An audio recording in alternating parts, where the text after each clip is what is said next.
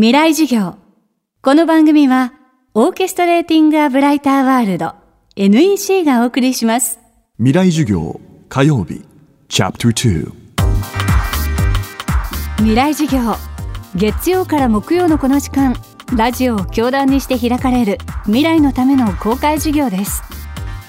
今週の講師は、クアドラック株式会社代表取締役草壁進さんです。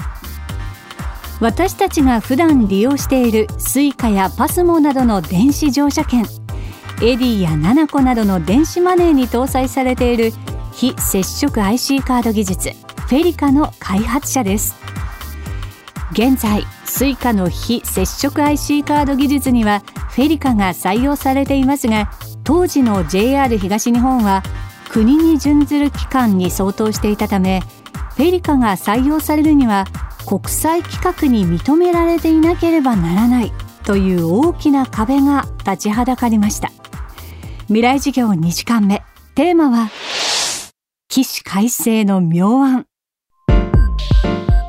あの最後そのフェリカがスイカとして採用される段階で ISO の規格というものが WTO-TBT 協定というその WTO というその国際的な取引をするときには必ず出てきます WTO に加盟している国はそれに合わせて入札とかそういうことを行いなさいとその TBT 協定という中に国もしくは国に準ずる機関が10万ドル以上の調達をかけるときには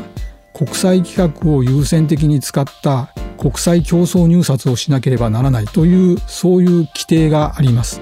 で JR 東日本さんの Suica というものになりますと何十億円という設備投資になりますので、まあ、当然それには引っかかってくると、まあ、そうなってくると国際規格に準じたものを使わなければいけないということでフェリカは国際規格じゃないということで、まあ、海外のメーカーから訴えられまして、まあ、その結果 JR 東日本さんとしては国際競争入札をしなければいけないと。とは言いましてももうすでに IC カードの国際規格というのは出来上がってしまってますので今更もうフェリカとして入ることは難しいということで、まあ、当時ちょうど香港のオクトパスカードとして導入されていた時に香港の中から非常に面白いアイデアがいっぱい出てきておりまして最初はその携帯電話の、まあ、今で言うとそのガラケーですね。そのガラケーの携帯電話の電池ボックスこの後ろにまあ、普通の携帯電話必ずその電池ボックスはこうカバーで外せるようになっています。そのカバーのところに IC カードを組み込んだカバーを販売してはどうかと。そうすると携帯電話を持ってる人はそれを使っていちいちカードを出さなくても使えるようになる。もう少しこう進んでいくとそのカバーというのはあくまでも単にカードを貼り付けただけなものですけどもその携帯電話がネットワークにつながっているのであればもっと積極的にいろんなことができる。さらには別にカードの形状でなくてもいいということでなればこの通信をしている部分の規格だけはですね携帯電話に入れる場合だとか、まあ、他のいろんなものに入れる場合は別にカードの国際規格に準じなくても通信の国際規格があればいいんではないかということに思いつきましてそれであれば通信規格だけを作ればいいと。でその通信規格作る時もやはり国際規格を作る時のルールとして似て非なる規格を作ってはならないと要はすでにある規格があるのに対して対抗するために似て非なる規格を作るっていうことは許されないことになっています。しかしながらカードの通信規格という意味で言いますと今までの通信規格というのはより遠くよりデータ量多くという形でその通信規格そのものが遠くまで飛ばすこととよりデータレートを速くスピードを速くするということにこう注力された規格がどんどん新しくできていますけども逆に改札機の場合はこうタッチをして通るという形ですからより近くでなければいけないと。近くで確実に通信ができなければいけない、まあ、そういった規格っていうのは逆に今までなかったと。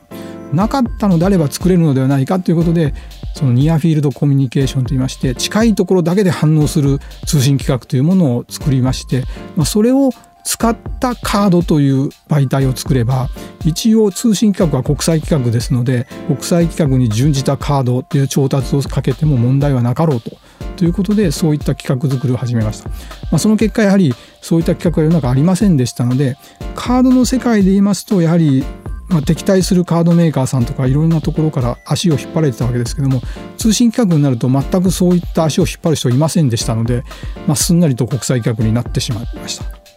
それが今のお財布携帯だとかそういったところに使われている通信規格になっています。国際規格に通るために開発した通信規格は現在お財布携帯をはじめとした様々な活用がされています。しかし実は草壁さんにはもともと別の思惑がありました。スイカカードというものは今のスイカは電子マネーとして使われていますけどもあの電子マネーとして使うっていう計画そのものは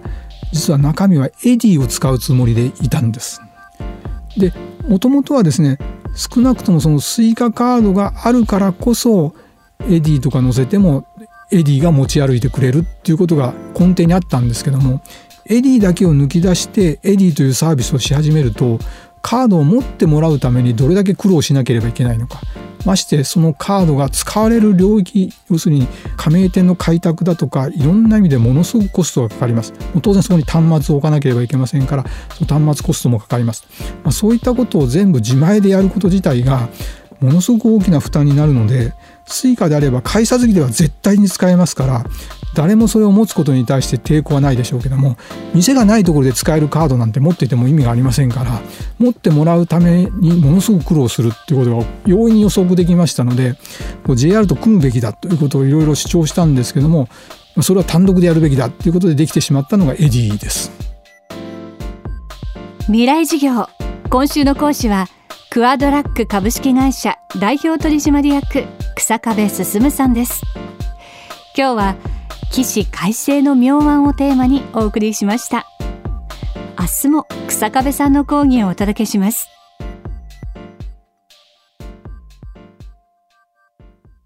未来授業。この番組はオーケストレーティングアブライターワールド NEC がお送りしました。